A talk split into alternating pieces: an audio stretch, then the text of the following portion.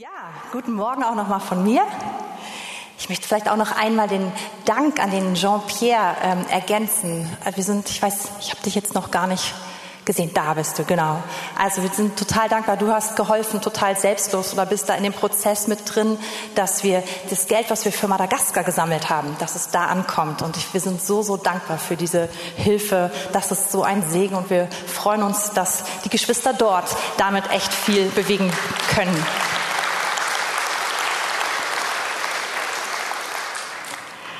Genau. Mein Thema heute ist Erntedank von Segen zu Segen. Und wir haben viel schon über, darüber geredet heute Morgen, dass wir dankbar sein können.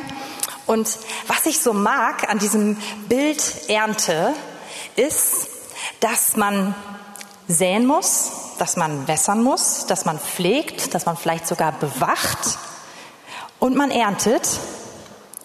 Ohne das gibt es überhaupt keine Frucht. Aber am Ende könnte niemand, der all das getan hat, sagen, das war ich. Keiner kann sagen, das habe ich geschaffen. Ich weiß, wie man aus zwei Zellen vier macht. Ich kann das. Oder wie auch immer, ja? Sondern im Endeffekt ist das, was bei Ernte rauskommt, obwohl wir so einen großen Anteil daran haben und es niemals ohne uns passiert, es ist immer ein Segen Gottes. Es ist immer ein übernatürliches Werk. Und ich weiß nicht, wie es dir geht. Ich habe nicht ganz so viel Bezug zu diesem, also zu diesem Erntethema, was jetzt die Früchte und so angeht. Ich bin nicht so unglaublich begnadet. Ich weiß, wie man Unkraut so kurz schneidet in unserem Garten, dass es aussieht wie Rasen. Und so grün ist mein Daumen. Ähm, aber egal wo wir uns bewegen, ob wir einen Bürojob haben, ob wir mit Menschen arbeiten, ob wir da sind für die Familie, ob wir im Ruhestand sind, egal wo wir gerade stehen, ist es doch genau das Gleiche. Gott arbeitet nicht ohne uns. Wir können uns nicht zurücklehnen und sagen, Gott mach du mal. Und ich sage am Ende, am Ende Halleluja und Dankeschön. Sondern Gott, Gott, Gott gebraucht uns. Gott nimmt uns immer mit rein. Aber das Entscheidende tut doch er. Wir können uns doch am Ende nie sagen, das war ich. Alle Ehre mir. Weil ohne ihn funktioniert es nicht. Und deswegen liebe ich einfach auch dieses Bild der Ernte und ich mag das Erntedankfest sehr. Und Gott hat bereits angefangen im Alten Testament seinem Volk diese Wichtigkeit von Erntedank beizubringen. Es war eins der zentralen Feste im Alten Testament. Und es ging nicht nur darum, dass dieses Volk erzogen wird und dass man den kleinen Kindern beibringt, höflich Danke zu sagen, weil das so zur guten Etikette gehört, sondern da ist noch so viel mehr, da steckt ein riesiges Geheimnis hinter. Und ich hoffe, dass wir einen Teil davon heute Morgen zusammen ähm, auspacken, anschauen können und ergreifen können. Denn Dankbarkeit für das Wirken Gottes, für den Segen, den er gibt, ist etwas zentral Wichtiges für unser Leben. Und ich möchte ganz kurz anfangen mit der Frage, wie wirkt denn der Segen Gottes? Oder warum will Gott uns so gerne segnen? Und eine der besten Beispiele dafür ist Abraham im Alten Testament. Und wahrscheinlich kennt ihr die Bibelstelle in 1. Mose 12, Vers 2 und 3. Ich schlage sie mal kurz hier bei mir auf. Da redet nämlich Gott mit Abraham. Hier habe ich's. Und er sagt zu Abraham, und ich will dich zu einem großen Volk machen und dich segnen und deinen Namen groß machen und du sollst ein Segen sein. Gott erklärt hier, wie Segen funktioniert. Ich will dich segnen, damit du ein Segen sein kannst. Und er sagt es nochmal in Vers 3, ich will, dich seg ich will segnen, die dich segnen und verfluchen, die dich verfluchen. Und in dir sollen gesegnet werden alle Geschlechter auf der Erde. Also der Segen Gottes funktioniert so, er ist dafür da, dass du ein Segen sein kannst. Und es ist ganz, ganz wichtig, gerade an einem Tag, wo wir ganz viel über Segen reden, dass wir verstehen, wofür ist Segen da?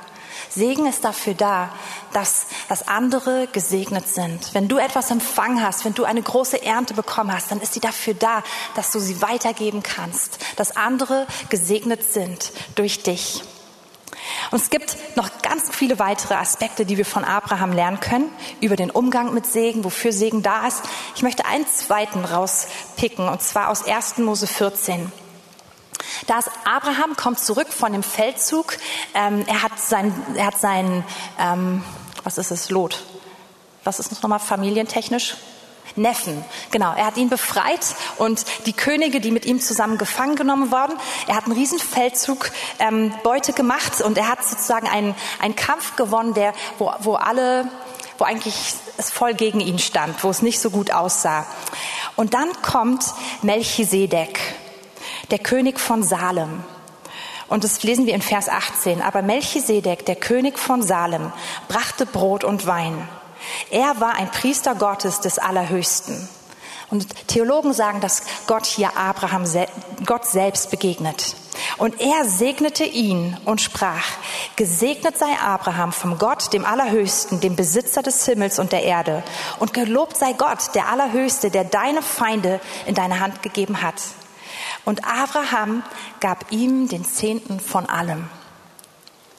Und hier sehen wir einen zweiten Punkt, den Abraham uns vormacht, wie Segen Gottes wirken kann und wie man damit umgehen kann. Hier erscheint dieser hohe Priester und dieses, dieses Bild für Jesus. Jesus selbst erscheint ihm und er sagt, Abraham, du bist gesegnet.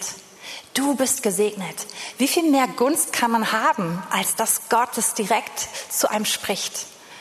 Und er er hat diesen Segen auch schon erlebt in diesem Feldzug und, und Gott sagt ihm noch viel mehr Segen voraus. Und was macht Abraham?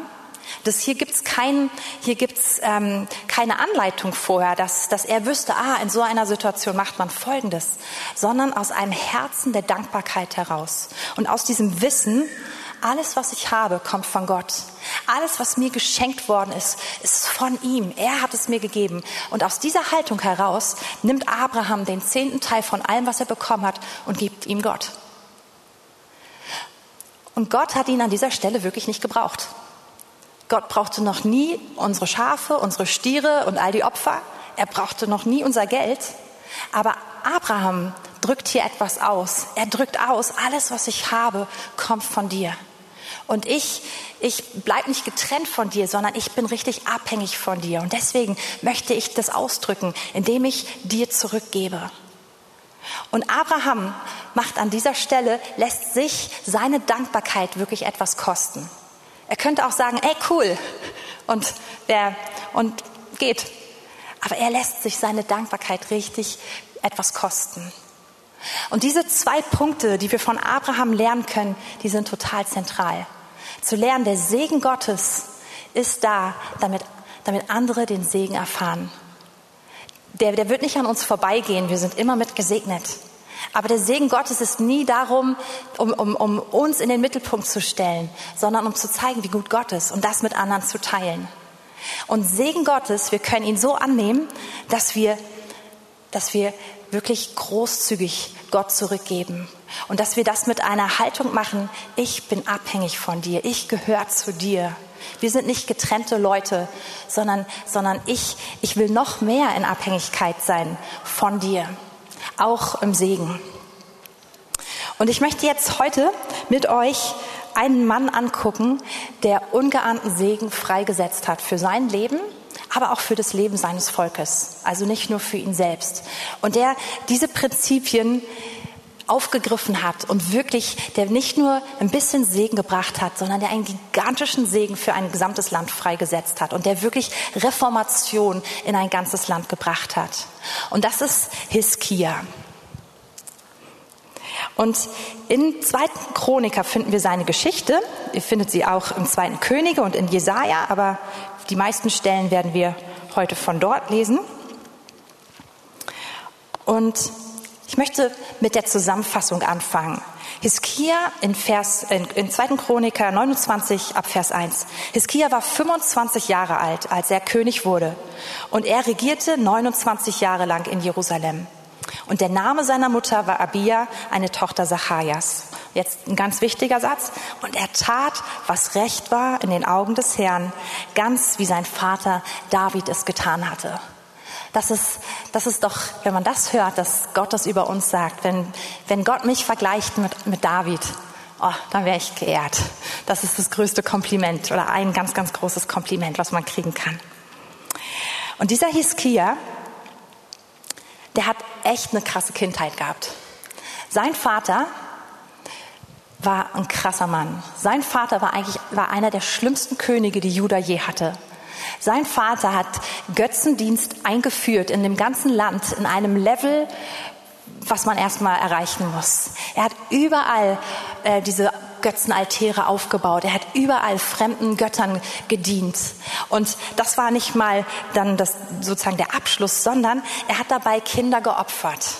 Und nicht nur irgendwelche, sondern auch seine eigenen. Also ihr müsst euch mal vorstellen, was dieser Hiskia für ein Trauma gehabt haben könnte. Ja, gehöre ich nun zu denen oder zu denen? Ähm, also Hiskia überlebt das aber und sein Vater ähm, macht auch weiter damit, dass er den Tempel Gottes beraubt. Und er nutzt die Reichtümer im Tempel Gottes für sich selbst, aber auch dafür, um Allianzen mit fremden Königen zu bezahlen, mit auch sehr gottlosen Königen. Und er probiert sich damit Sicherheit zu, zu erkaufen und beraubt den Tempel. Und irgendwann kommt er zu dem Punkt, wo er die Tempeltüren völlig schließt und einfach sagt, okay, das war's jetzt mit unserem Gottesdienst. Wir kehren uns im Endeffekt als ganzes Land ab von unserem Gott, von dem einzig wahren Gott, von dem Gott eigentlich unseres Volkes. Er dreht diesem Gott komplett den Rücken und Gott wird nicht mehr angebetet in einem ganzen Land. Und jetzt müsst ihr euch vorstellen, dieser junge Mann, das ist die Prägung, die er mitgekriegt hat. Der wird König und der macht was total Weises. Er macht unglaublich viel, aber heute möchte ich besonders ihn anschauen im Hinblick auf, wie er mit Segen umgeht. Ja, man kann noch extrem viel mehr von ihm lernen und wenn ihr Lust habt, schaut doch selber im zweiten Chronik ab Vers, äh, ab Kapitel 29 euch das mal an.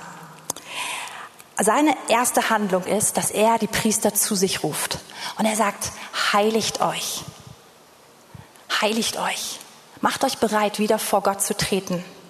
Und fangt an, räumt den Tempel auf. Alles, was da nicht reingehört, alle, alle Sachen, die mit Götzen zu tun haben, alles, was diesen Tempel verunreinigen könnte, bitte tragt es raus und, und reinigt und heiligt den Tempel.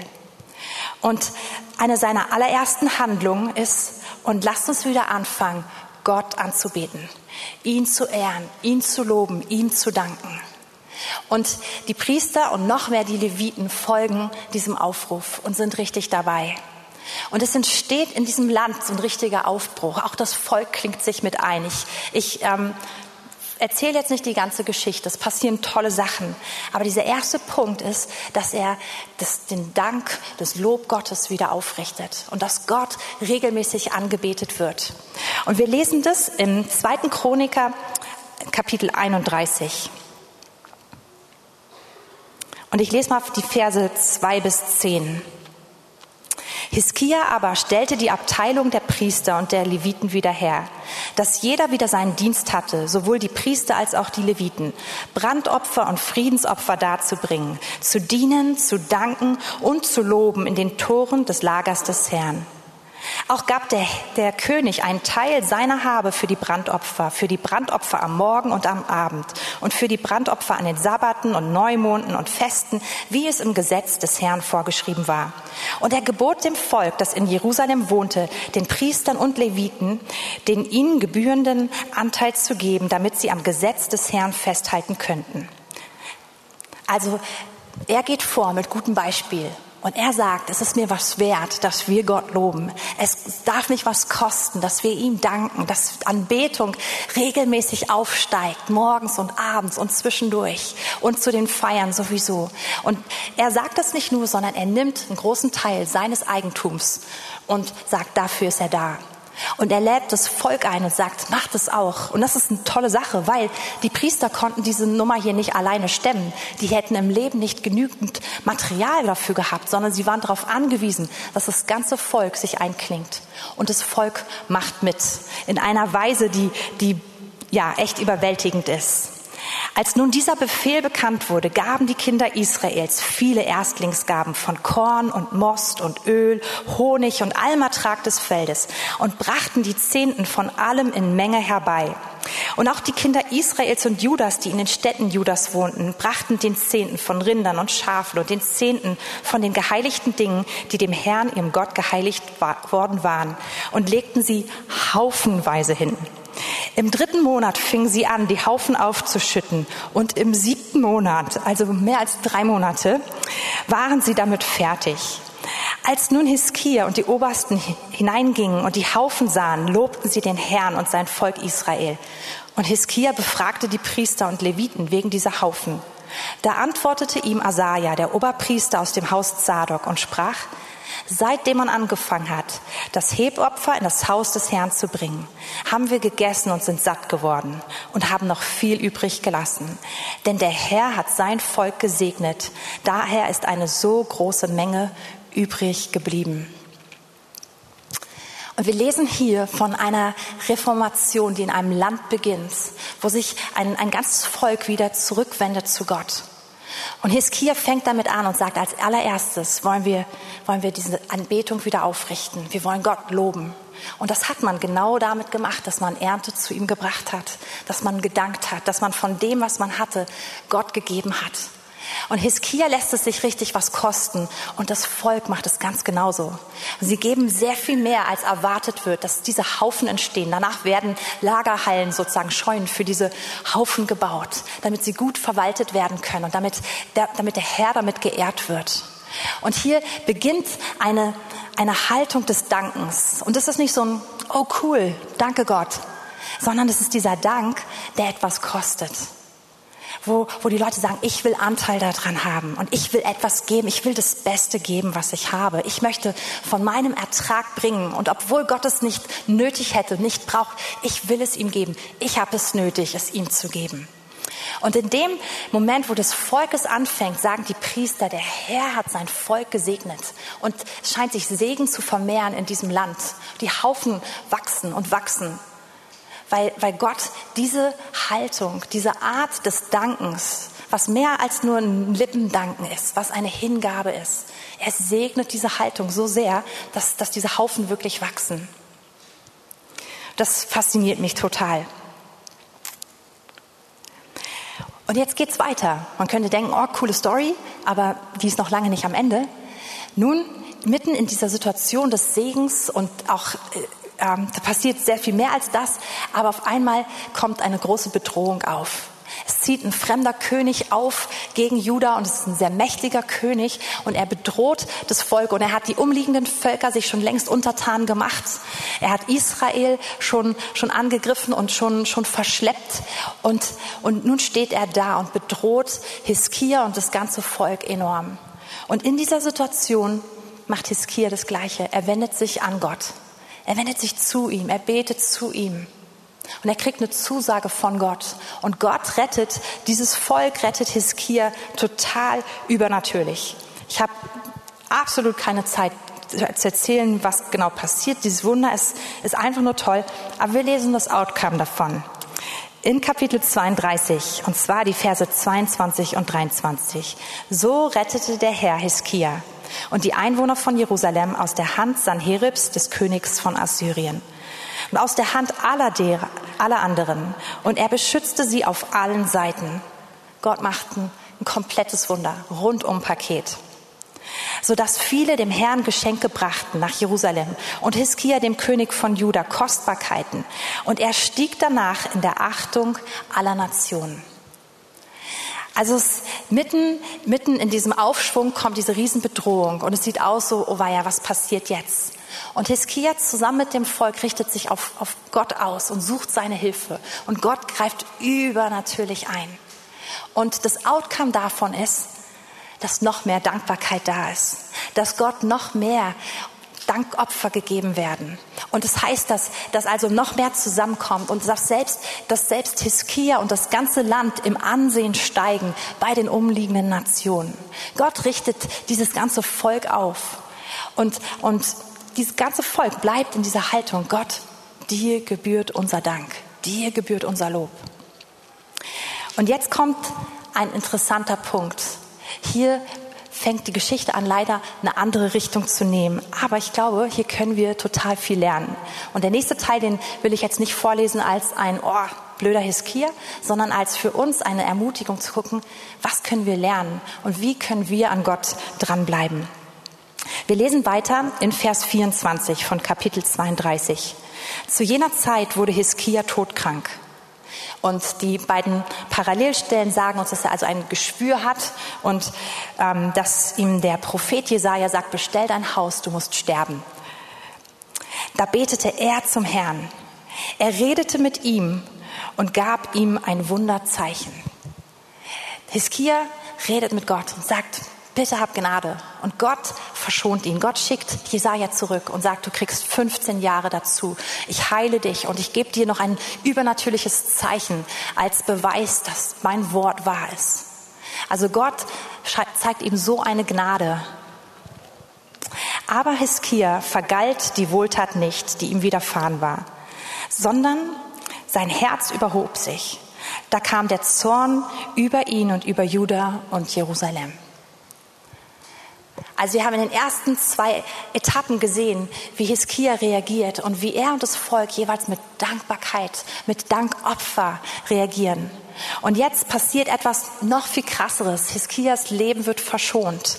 Und er erlebt, wie er mit Gott redet. Und obwohl er erst das Wort von Gott bekommen hat, das war's. Bestell dein Haus. Sagt Gott, nein, ich höre auf dich. Ja, ich habe gehört, was dein Herz gerufen hat. Und ich gebe dir mehr. Aber Hiskia macht nicht das Gleiche wie bei den letzten Malen. Er reagiert nicht mit der gleichen Dankbarkeit. Ich bin mir ziemlich sicher, dass er nicht aufgehört hat, an dieser Stelle zu opfern. Ich denke mal, er wird weiter Stiere und Schafe und alles Mögliche geopfert haben. Ich glaube auch nicht, dass er das, den, den Lobpreis und alles gestoppt hat bei den Leviten und bei den Priestern. Aber ich glaube, was hier stattgefunden hat, ist, dass sein Herz nicht mehr so drin war. Und dass es ihm nicht mehr das gekostet hat, dass er es sich nicht hat kosten lassen, was es ihm vorher, was es ihn vorher gekostet hat. Und dass hier so ein Shift stattgefunden hat in seinem Herzen. Und er wird nicht gesagt haben, Gott, jetzt brauche ich dich nicht mehr, sondern er wird einfach von außen durch die Routinen durchgegangen sein. Aber innen hat sich wahrscheinlich etwas verändert. Und im Endeffekt ist der Dank, das Opfer, das Gott Hiskia gegeben hat, hat nicht mehr dem Segen gesprochen, entsprochen, den Gott ihm gegeben hat. Und Gott hat immer mehr, Gott hat immer mehr Segen draufgelegt. Das ist seine Art. Er will von Segen zu Segen zu Segen mit uns gehen. Aber Hiskias Herz ist nicht mehr mitgegangen mit diesem Segen an dieser Stelle. Und dann lesen wir in Vers 26. Als aber Hiskia sich darüber demütigte, dass sein Herz sich überhoben hatte, er und die Einwohner von Jerusalem, kam der Zorn des Herrn nicht über sie, solange Hiskia lebte. Wir wissen nicht, was das für eine Situation war. Die ist auch in den Parallelstellen nicht erklärt oder ausgeführt. Aber Hiskia scheint es ein Stück weit gemerkt zu haben. Und er konnte, er konnte sozusagen einen Teil dieses Zorns Gottes abwenden. Aber trotzdem bleibt so dieser Kurs, den er jetzt eingeschlagen hat, der geht ein bisschen, der, es geht so in diese Richtung weiter. Wir lesen einfach jetzt mal die nächsten Verse. Und Hiskia hatte sehr viel Reichtum und Ehre. Und er sammelte sich Schätze von Silber, Gold und Edelstein, von Gewürzen, Schilden und allerlei kostbarem Gerät. Er hatte auch Vorratshäuser für den Ertrag des Korns, Mosts und Öls und Ställe für allerlei Vieh und Schafhürden. Und er baute sich Städte und hatte sehr viele Schafe und Rinder, denn Gott gab ihm sehr viel Güter. Und dann lesen wir in Vers 31. Als aber die Gesandten der Fürsten von Babel zu ihm geschickt wurden, um sich nach dem Wunder zu erkundigen, das im Land geschehen war, Merkt ihr? Also außerhalb des Landes ist bekannt, dass ein Wunder in Juda passiert ist. Sogar mehrere Wunder. Das im Land geschehen war, da verließ ihn Gott, um ihn auf die Probe zu stellen, damit er alles erkenne, was in seinem Herzen war. Und ich bin davon überzeugt, dass dieses, diese Stelle so ein Punkt ist, wo Gott die nächste Ebene von Segen geben wollte. Und Gott hat Hiskia und dieses ganze Volk enorm gesegnet. Und ich glaube, dass er hier so ein Stück weit sich zurückgezogen hat, um zu schauen, Wollen Sie sich bereit machen für die nächste Ebene? Wollen Sie Ihr Herz bereit machen? Gehen Sie noch tiefer rein in die Beziehung zu mir? Geht Hiskia da noch tiefer rein? Geht er in noch mehr Dankbarkeit? Lässt er sich das etwas kosten? Aber ich glaube, dass, also das sagt die Bibel ganz klar, dass Hiskia das nicht getan hat.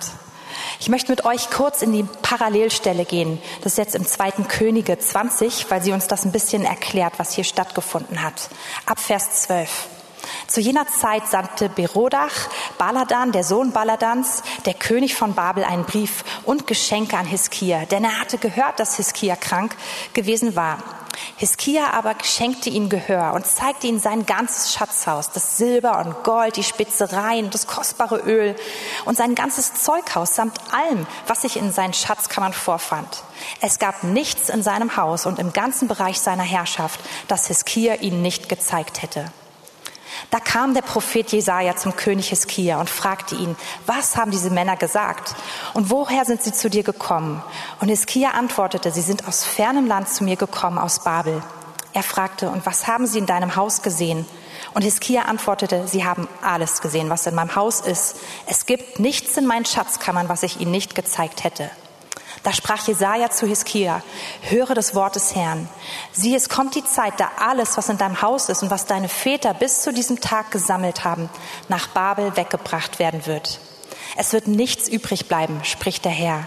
Und von deinen Söhnen, die von dir abstammen werden, die du zeugen wirst, wird man welche nehmen und sie werden Kämmerer sein im Palast von Babel, des Königs von Babel. Krass, oder? Also er empfängt die Abgesandten von Babel und er zeigt ihnen alles. Und an dieser Stelle wird sichtbar, dass ihnen wichtiger ist, was denken die anderen über mich, als was denkt Gott. Er, er lässt nichts zurück. Er, er präsentiert alles, um zu hören, boah, bist du toll, boah, bist du gut. Und das, das deckt auch der Prophet Jesaja danach auf und sagt, weil du alles gezeigt hast, alles, was du gezeigt hast, es wird weggenommen werden. Und dann sagt er, und deine Söhne werden als Eunuchen im Palast dienen. Mit anderen Worten, aua. Ja? Und die Reaktion ist krass. Da sprach Hiskia, Hiskia zu Jesaja, Vers 19. Das Wort des Herrn, das du geredet hast, ist gut. Denn er sprach, es wird ja doch Friede und Sicherheit sein zu meinen Lebenszeiten. Ihr Lieben, wir haben hier einen echten Helden im Wort Gottes. Wir können uns nicht zurücklehnen und denken, oh Mann, der hat es einfach nicht gepeilt oder was für ein Vollpfosten.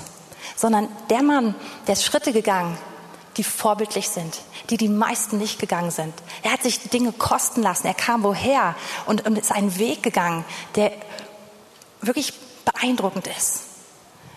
Und an dieser Stelle hat er seinen Fokus weggelenkt. An dieser Stelle ist er zufrieden geworden. An dieser Stelle ist er völlig abgewichen von dem, was ich am Anfang gesagt habe, dass wir gesegnet sind, um ein Segen zu sein. Es ist ihm egal, wie es seinem Volk geht. Es ist ihm selbst egal, wie es seinen eigenen Kindern ergehen wird. Und er ist okay damit, dass die Eunuchen werden, dass sie einem anderen König dienen. Was für ein Vater denkt so? Und außerdem lässt ihn auch dieses Wort von Jesaja, zieht ihn nicht zurück zu Gott. Und er weiß, wie es geht. Gott hat schon mal was gesagt, was, wo er gesagt hat, das, das will ich gar nicht. Und er wusste, wie kann ich mit Gott reden? Er hat damals sein Gesicht gegen die Wand gedreht und einfach zum Herrn geredet. Und an dieser Stelle, er hätte das wieder machen können. Er hätte umkehren können und sagen können, es tut mir leid. Mein Herz habe ich hart gemacht. Ich habe mich auf die falschen Sachen ausgerichtet. Er hätte anfangen können, da anzuknüpfen, wo er schon vorher war und einfach dem Herrn Opfer von Dankbarkeit bringen können, sein Herz ihm zeigen können. Aber er sagt, nö, mir geht's gut. Und das ist in Ordnung so. Und ich erzähle das heute nicht, um uns zu frustrieren und zu sagen, ey, wenn wir gesegnet werden, irgendwann überhebt sich unser Herz, sondern um zu sagen, hier ist der Punkt, wie wir mit Segen umgehen, zeigt, ob wir mehr, ob wir bereit sind für mehr. Und so oft, glaube ich, wartet Gott darauf, dass wir unser Herz bereit machen, dass er uns mehr anvertrauen kann. Und David ist das Gegenbeispiel zu, Jesa, äh, zu Hiskia an dieser Stelle. David war in einer ähnlichen Situation, wo Gott ihn so korrigiert hat und wo sein Herz sich überhoben hat. Und David ist an dieser Stelle aufgestanden und hat gesagt, ich werde dem Herrn nicht etwas geben, was mich nicht wirklich etwas kostet. Und er tritt dort in den Riss mit seinem Opfer für sein Volk und sagt, bitte Gott, hör auf, mein Volk zu bestrafen für das, was ich falsch gemacht habe. Und an dieser Stelle dreht sich das Geschick von Israel. Und David positioniert sein Herz so, dass obwohl er Fehler macht, dass er bereit ist, mehr Segen entgegenzunehmen. Und das Interessante ist, es ist ein Segen, der über Jahrhunderte noch weiter wirkt, selbst nachdem David gestorben ist. Noch hunderte Jahre später segnet Gott sein Volk und er sagt immer wieder, ich tu's um Davids Willen. Ich tu's für meinen Freund David. Dem habe ich es versprochen. Und ich liebe sein Herz und schon alleine deswegen tue ich es. Und in diese gleiche Sorte Segen ruft uns der Herr. Aber wir müssen verstehen, der ist nicht für uns selbst, der ist nicht für uns alleine, sondern er ist dafür da, damit andere gesegnet sind. Und wir müssen ergreifen, dass wir in dieser Segensbeziehung zum Herrn nur drin bleiben können, wenn wir in dieser Haltung von Dankbarkeit bleiben. Und ich meine damit nicht diese Haltung, die einmal Danke sagt, sondern ich meine diese Haltung, die sagt, mein Dank darf mich kosten. Mein Dank muss mich kosten. Und es kann materielle Dinge sein, es kann Geld sein, was du Gott schenkst, was du in Gemeinde gibst, was du Bedürftigen gibst. Es kann Zeit sein, die du investierst. Es kann Anbetung sein, die über den Punkt hinausgeht, wo du dich normalerweise wohlfühlst. Aber es ist dieser Punkt, wo du merkst, Gott, es ist mein Opfer für dich. Und an diesem Punkt das ist eigentlich der schönste Punkt überhaupt im Leben. Das ist dieser Punkt von Abhängigkeit, aber dieser Punkt von, von absoluter Nähe zu Gott. Das ist, unser, das ist der Punkt, wo unsere Herzen lebendig sind. Und es ist der Punkt, wo wir ganz verbunden sind mit ihm. Und es ist der Punkt, wo Gott uns noch mehr Segen anbefehlen kann. Und ich glaube, genau an diesem Punkt hin lädt Gott uns ein. Und ich wünsche mir, dass wir eine Gemeinde sind, die diese Haltung von, von echter, gelebter Dankbarkeit, von Dankopfern kennt. Und dass wir eine Gemeinde sind, die mitten in dem Segen, den wir erleben. Und wir haben so viele Folien vorhin angeguckt. Mann, was sind wir gesegnet? Wir sind so unglaublich gesegnet, dass wir mitten in diesem Segen, dass wir nicht die Haltung von Hiskia haben. Denken, na, uns geht's doch gut. Wer kümmert, was, was, was ist schon, oder was, äh, was kümmert mich den Rest der Welt? Was kümmert mich meine Nachwelt? Sondern dass wir an dieser Stelle drin sind, dass unser Herz lebendig ist und sagt, Mann, jeder Segen, den ich habe, Gott, er kommt von dir. Und wie kann ich mich dir hingeben für den Segen, den du mir gegeben hast? Und ich glaube, da dürfen wir stehen, da sind wir gerufen zu stehen. Und ihr Lieben, es ist nicht natürlich, menschlich, normal, dass man da steht. Aber wir können es mit dem Herrn zusammen, wir können es lernen. Ich glaube, dass, das, dass dieses, ähm, die Geschichte von den zehn Aussätzigen, die Jesus heilt, und einer kommt zurück und dankt ihm, dass er gut, vielleicht die, dass diese Geschichte eventuell die Prozente, den Prozentsatz wiedergeben kann, wie Menschen natürlicherweise reagieren. Die meisten denken einfach, oh cool, mir geht's gut und leben weiter. Und ich wünsche mir, dass wir lernen, diese Person zu sein, die umdreht und sagt, Jesus kam alles von dir. Danke dafür. Danke dafür. Wie kann ich dich ehren mit meinem Leben? Heiliger Geist, für mich, dass mein Leben diese, dieses beständige Dankopfer ist. Und jetzt sind wir echt schon weit gekommen in der Zeit. Ich wollte euch eigentlich noch ein bisschen mehr Beispiel oder Beispiele aus meinem eigenen Leben erzählen. Vielleicht ein ganz, ganz kurzes. Ich war, ich habe mir tierisch in die Hosen gemacht früher, bevor ich predigen musste. Und zwar im Teenie-Gottesdienst. Wir waren eine kleine Gruppe von Leuten, in extra Raum, echt, sehr, also alles total geschützt und trotzdem, oh Mann, ich habe vorher manchmal so Panik gekriegt, das war schon nicht mehr schön. Und vor allem habe ich immer gedacht, ich habe nichts zu sagen. Und dann in meiner Verzweiflung bin ich häufig auf meine Knie gegangen vor Gott und habe einfach gesagt, Gott, ich kann nichts, ich weiß nicht, wie es geht. Und obwohl Gott nicht diese Angst mir gegeben hat, die war überhaupt nicht von ihm, glaube ich, hat trotzdem Gott meine Abhängigkeit von ihm sehr gefallen. Ich war auf meinen Knien, habe gebetet, habe gesagt, Gott, wenn du nichts tust, dann weiß ich auch nicht. Und wenn der Gottesdienst dann vorbei war, war ich so, und es war vielleicht ein guter Gottesdienst, war ich so, oh, danke Gott. Und mein Leben ist weitergegangen. Und ich habe es nie gedacht oder so, so offen gedacht oder gesagt. Aber im Endeffekt hat mein Verhalten gezeigt, naja, eigentlich hatte ich die Sache doch ganz gut vorbereitet, oder? Ähm, ich habe es nicht wirklich nicht gesagt, aber ich habe so gelebt. Und irgendwann hat mir Gott es gezeigt. Und es hat mich so überführt. Und ich habe mir angewöhnt, nach dem Gottesdienst wieder genau zu diesem Punkt hinzugehen, wo ich vor dem Gottesdienst auf meinen Knien gelegt habe. Und genauso auf diese Art und Weise Gott zu sagen, Gott, du bist gut. Und ich habe es ihm sogar gesagt, wenn ich es vermasselt habe im Gottesdienst. Ja, wenn es ein schlechter Gott, also gefühlt schlecht war und wenn es nicht toll war, einfach da wieder hinzugehen und sagen, Gott, du bist gut. Und alles Gute, was ich erlebt habe, kam von dir. Das war nicht meine, das war nicht meine Fähigkeiten, sondern deine Gnade. Und an der Stelle hat Gott angefangen, voll viel in meinem Leben zu tun. Ich weiß nicht, ob man es von außen gemerkt hat, aber er hat angefangen, mich nahe zu sich zu ziehen und mich vorzubereiten für mehr Segen, den er geben wollte. Und ich weiß nicht, was es für dich bedeutet. Ihr könnt schon nach vorne kommen vom Anbetungsteam. Aber es gibt viele Bereiche in deinem Leben, wo du gesegnet bist. Und heute ist so meine Frage, möchtest du in dieses Dankopfer eintreten? Möchtest du in diese Haltung eintreten, dass, dass wir nicht nur sagen, oh ja, das war cool, sondern dass wir sagen, Gott, ich möchte das Opfer sein für dich. Ich selbst möchte dir gehören.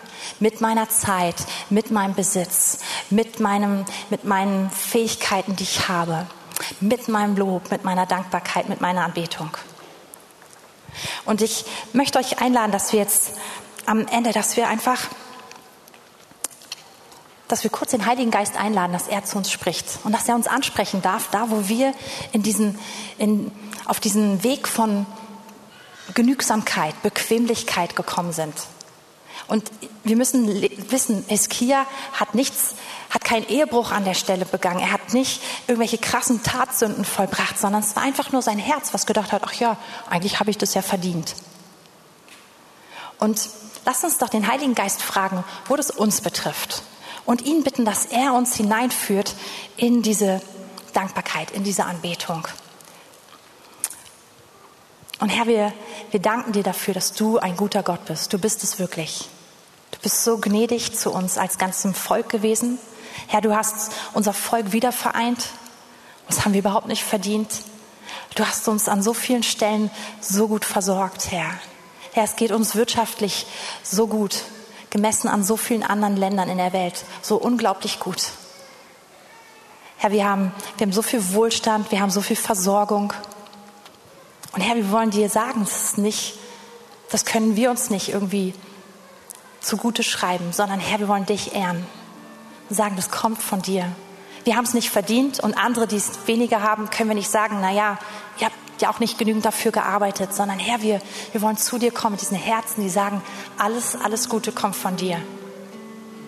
Und Heiliger Geist, ich bete jetzt, dass du zu uns sprichst dass du uns zeigst, wo wir in unserem Leben mit den Segnungen, die du uns persönlich gegeben hast, wo wir dir in dieser Haltung vor dich kommen können.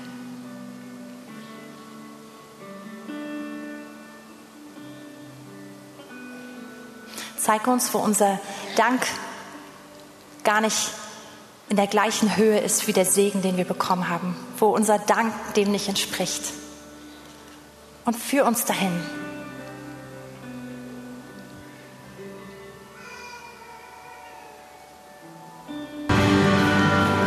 Ich möchte euch gleich entlassen, also beziehungsweise das macht eigentlich Wolfgang, aber ich möchte schließen mit drei Versen aus Psalm 67.